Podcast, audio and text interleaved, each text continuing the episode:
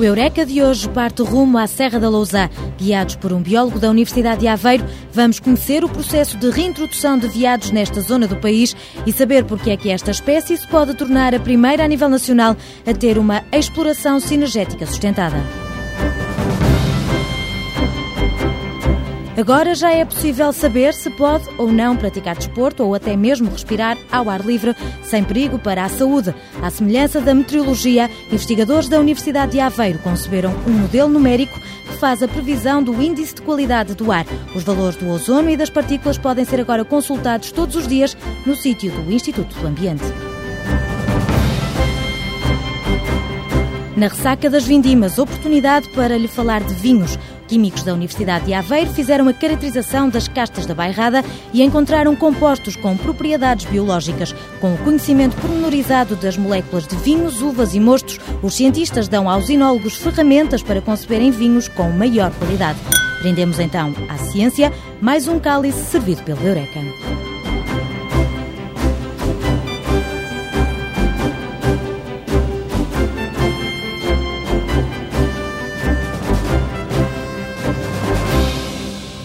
Depois de uma longa ausência, os veados voltaram a trilhar a Serra da Lousã.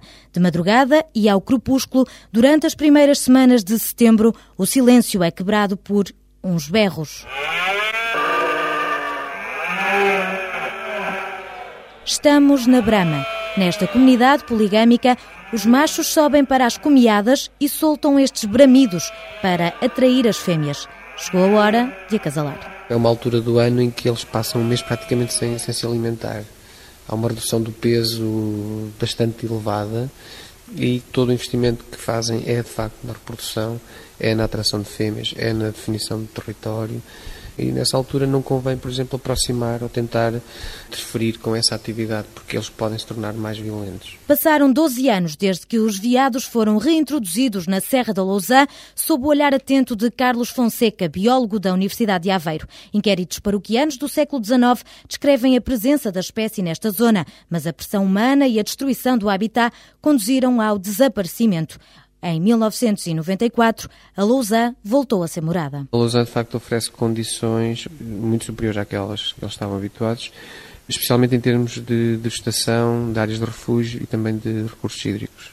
E todo o conjunto destes fatores eh, levou a que, em meados dos anos 90, do século passado, a entidade gestora de toda aquela área, eh, atualmente a Circunscrição Florestal do Centro, achasse, isto com o apoio da, da Universidade, que achasse que de facto havia condições para que fossem implementadas estas populações de serviços, tanto de corso como de veado. Vindos de duas tapadas do Estado localizadas no Alentejo, começaram por ser 100, cresceram e multiplicaram-se e hoje estima-se que sejam cerca de 600. Mas nesta mudança de casa, o biólogo da Universidade de Aveiro chegou a registrar alguns casos de desadaptação de veados oriundos de Vila Viçosa. Recordo-me que era tarde, era para aí quase meia-noite, e ali na zona da, da Oitava, já no Conselho de Góis, veio um, um, grupo de animais bastante debilitados. Lembro que nós tivemos que fazer uh, reanimação local e também nessa reintrodução foram detectados uns 4, 5 animais mortos. Depois de termos feito uma autópsia, foi possível constatar que tinham os estômagos rebentados porque houve fermentação do, do, do alimento dentro do estômago. Isto é, ingeriram tanto alimento por haver tanta fartura que acabaram por morrer. 4 a 5 veados por ano vítimas de causas naturais ou acidentes na estrada. É esta a taxa de mortalidade. Mas nos últimos anos, as romarias à serra para ver os parques eólicos e as estradas alcatroadas têm vindo a intensificar a presença humana. Em troca, os veados também procuram as populações, destruindo as culturas em busca de água e alimento. Estes estragos estão a decorrer essencialmente nas hortas, nos povoamentos florestais, etc., que, se, que estão mais próximos das aldeias. As aldeias ali na serra não estão no, no topo da serra, estão sim na, na base, no sopé. Portanto, quer dizer que os animais deslocam-se da parte mais central, teoricamente com melhores condições, com mais sossego, com mais vegetação, para estas bordaduras da serra.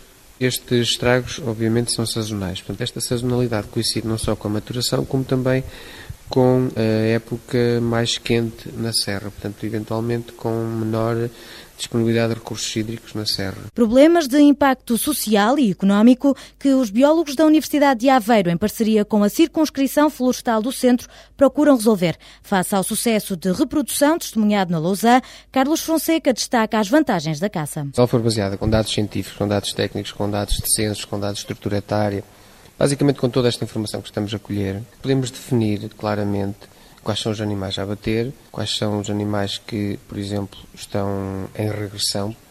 Há uma idade em que eles estão no auge, em que eles têm um melhor troféu, em que têm um maior valor em termos comerciais, e depois há um retrocesso em termos de qualidade, e esse retrocesso também é observado em termos da própria qualidade das hastes.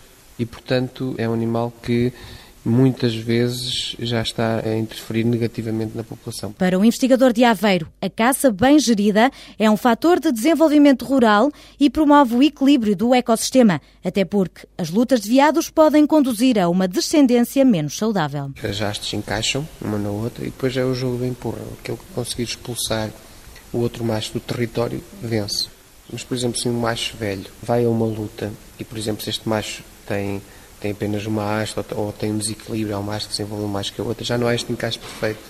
Normalmente o que pode acontecer numa luta destas, o macho defeituoso acaba por vencer. Portanto, é ele que passa a informação genética, é ele que passa todos estes aspectos menos positivos.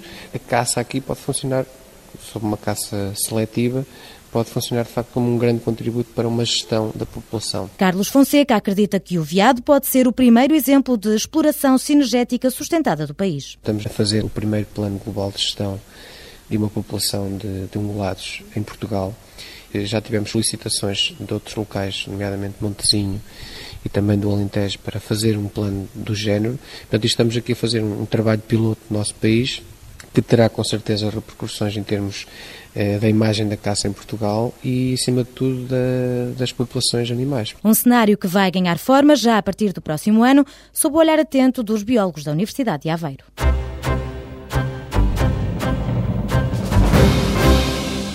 A roupa a usar ou os adereços a não esquecer antes de sair de casa, como o guarda-chuva ou o protetor solar. Agora, não precisa de abrir a persiana do quarto nem pôr a mão fora da janela para saber até onde subiu o mercúrio no termómetro da temperatura ou se a chuva resolveu regar o chão. O estado do tempo é presença diária nos jornais, na rádio, na televisão, internet e até no teletexto, impedindo assim que os humores das quatro estações apanhem qualquer um desprevenido. A juntar à informação meteorológica, o grupo de emissões, modulações e alterações climáticas do Departamento de Ambiente e Ordenamento da Universidade de Aveiro fornece agora indicações sobre a qualidade do ar. Foi elaborada uma página da NET que pode ser consultada através do site do Instituto Ambiente em que o público pode aceder e pode ver qual é o índice de qualidade do ar previsto para o dia de hoje, para o dia da manhã e para o dia seguinte. Esse índice é qualitativo, tem umas cores, que vai desde o vermelho ao verde claro. O vermelho, como devem imaginar, é mau, é um, o estado da qualidade do ar é mau. Podemos também aceder aos resultados das estações de monitorização que estão a medir a qualidade do ar. Atenção, aí já não é prever, aí já, já é o que é medido. E também aí está um índice associado com essas cores. Alexandra Monteiro adianta que os dados da qualidade do ar fornecidos na internet baseiam-se em previsões e resultam da conjugação de dois tipos de modelos. É um programa de computador que pretende simular os fenómenos físicos que existem eh, em termos meteorológicos. É um modelo como, por exemplo, o Instituto de Meteorologia usa para prever o estado do tempo. Esse modelo meteorológico entram os parâmetros globais, como uh, a temperatura, a precipitação, a umidade, portanto a nível global, e depois o modelo permite simular uma zona pequena e permite simular o estado futuro. O modelo meteorológico foi desenvolvido nos Estados Unidos, já o modelo químico de transporte nasceu em França. O que nós aqui fizemos foi conjugar esses dois modelos, portanto, uni-los num sistema de modelos e adaptá-los ao caso de Portugal e colocá-lo a funcionar em tempo real, ou seja, automaticamente.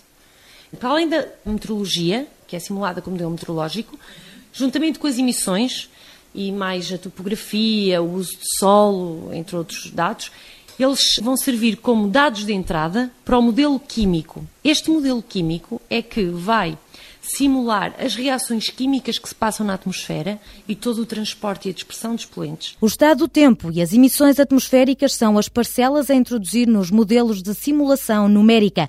A investigadora do Departamento de Ambiente e Ordenamento explica que para fazer a previsão utilizam-se as estimativas realizadas pelo Instituto do Ambiente. Usa-se como pincel o ozono e as partículas para colorir o mapa da qualidade do ar. Se vingar o vermelho, estes dois poluentes podem pôr em risco a saúde pública. No caso do ozono, ele só é preocupante apenas nos meses de calor. É preciso uma determinada temperatura, é preciso que, que haja radiação solar para que a, a, a determinadas reações ocorram é preciso que haja sol e, para além disso, que haja uma determinada temperatura, acima mais ou menos dos 25 graus. Ao contrário do ozono, as partículas podem afetar o sistema respiratório ao longo de todo o ano, com a agravante de, devido à proximidade com o norte de África, algumas poeiras terem como destino o nosso país. Com este modelo de simulação da qualidade do ar, disponível na página do Instituto do Ambiente, os investigadores da Universidade de Aveiro pretendem prestar um serviço à comunidade, mas também encontrar algumas respostas. O que nós pretendemos é que este sistema de previsão da qualidade do ar seja divulgado pelos jornais e pelos média, para que o público, mesmo que não haja um alerta ou uma excedência que se prevê, possa simplesmente ir à net e ver, eh, verificar por ele próprio qual é o estado da qualidade do ar para hoje, para amanhã ou para depois. Como este modelo é um modelo de simulação de transporte e dispersão, permite-nos perceber o que é que leva a que em determinados dias sejam atingidos aquelas concentrações e porque são em determinados locais. Fornecendo informação sobre a qualidade do ar para o nosso país, Alexandra Monteiro acredita que no futuro também se possam imitar comportamentos e medidas verificadas noutros países. Nos Estados Unidos, a pessoa que apresenta o tempo, no final apresenta também o, estado da qualidade do ar. O público já está muito habituado a consultar os jornais e ver qual é a cor da qualidade do ar prevista para amanhã já sabem que associado a um vermelho, à partida, as crianças não deverão ter uma atividade física ao ar livre durante muito tempo, principalmente se tiverem problemas respiratórios. É vulgar, por exemplo, a restrição do tráfego rodoviário em determinadas zonas quando se prevê que o índice seja vermelho. Em Paris chegou, por exemplo, a haver eh, uma medida curiosa só circulavam os carros com matrícula par num dia e com matrícula impar no outro. No sítio da internet do Instituto do Ambiente pode então conhecer o histórico das previsões e saber se é seguro respirar ou até mesmo fazer exercício ao ar livre sem limitações. No próximo ano, os investigadores da Universidade de Aveiro pensam ter online as simulações do transporte de poeiras que vêm do norte de África.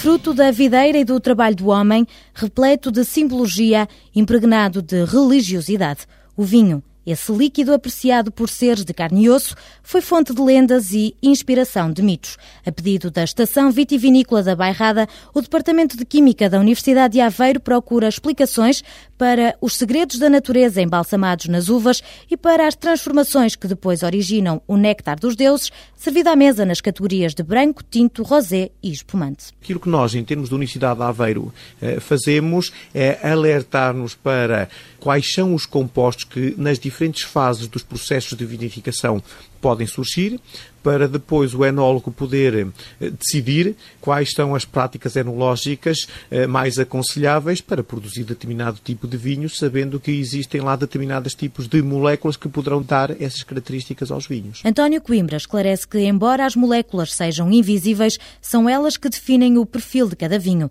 A investigação conduzida pelos químicos de Aveiro fez a divisão entre o estudo das moléculas grandes, os polissacarídeos, e a análise das moléculas pequenas, os compostos voláteis, separando as duas por evaporação. Com o estudo dos polissacarídeos, é possível saber quais as propriedades estruturais de um vinho. São moléculas relativamente grandes, que são provenientes seja das próprias uvas, eh, seja também das leveduras, eh, durante a fermentação, e que fazem com que os vinhos adquiram algumas propriedades. Uma delas é, por exemplo, o corpo. Essa espessura que o vinho pode ter pode também produzir diferentes tipos de propriedades. Por exemplo, a retenção dos próprios compostos voláteis. Por isso, nós, quando estamos a beber um vinho, os compostos voláteis que estão no líquido vão sendo doseados, vão sendo libertados do próprio líquido. E essa libertação pode ser maior ou menor, também dependendo da quantidade e do tipo de polissacarídeos que possam existir na, na bebida. O químico da Universidade de Aveiro destaca ainda o papel dos polissacarídeos na limpidez do vinho. Um vinho que começa a turvar poderá eventualmente não estar estabilizado em, em, em termos de polissacarídeos e por isso cabe perceber que género de, de, compostos é que nós temos para podermos também alterar ao nível da vinificação e de prevermos o que é que vai acontecer a um vinho, por exemplo, que vai estar em garrafa durante vários anos para evitar que ele eventualmente ganhe algum depósito. Os compostos voláteis libertados nas uvas, vinho e mostos são responsáveis pelo aroma.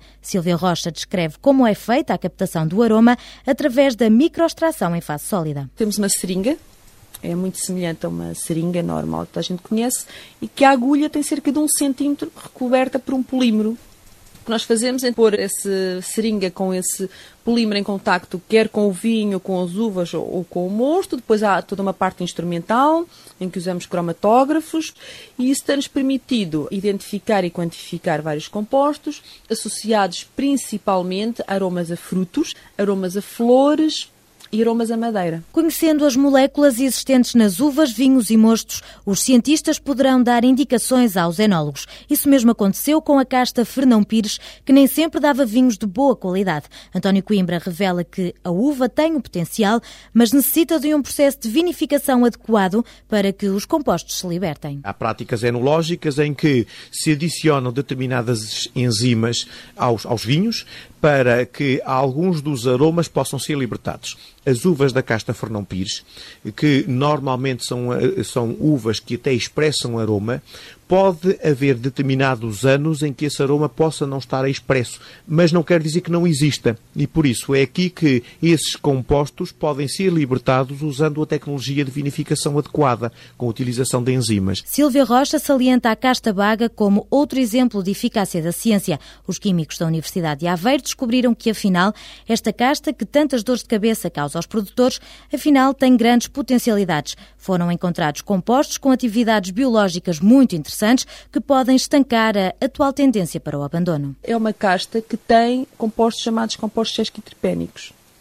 Estes compostos têm algumas aplicações terapêuticas, são antioxidantes, uh, anticancerígenos, anti-envelhecimento, etc.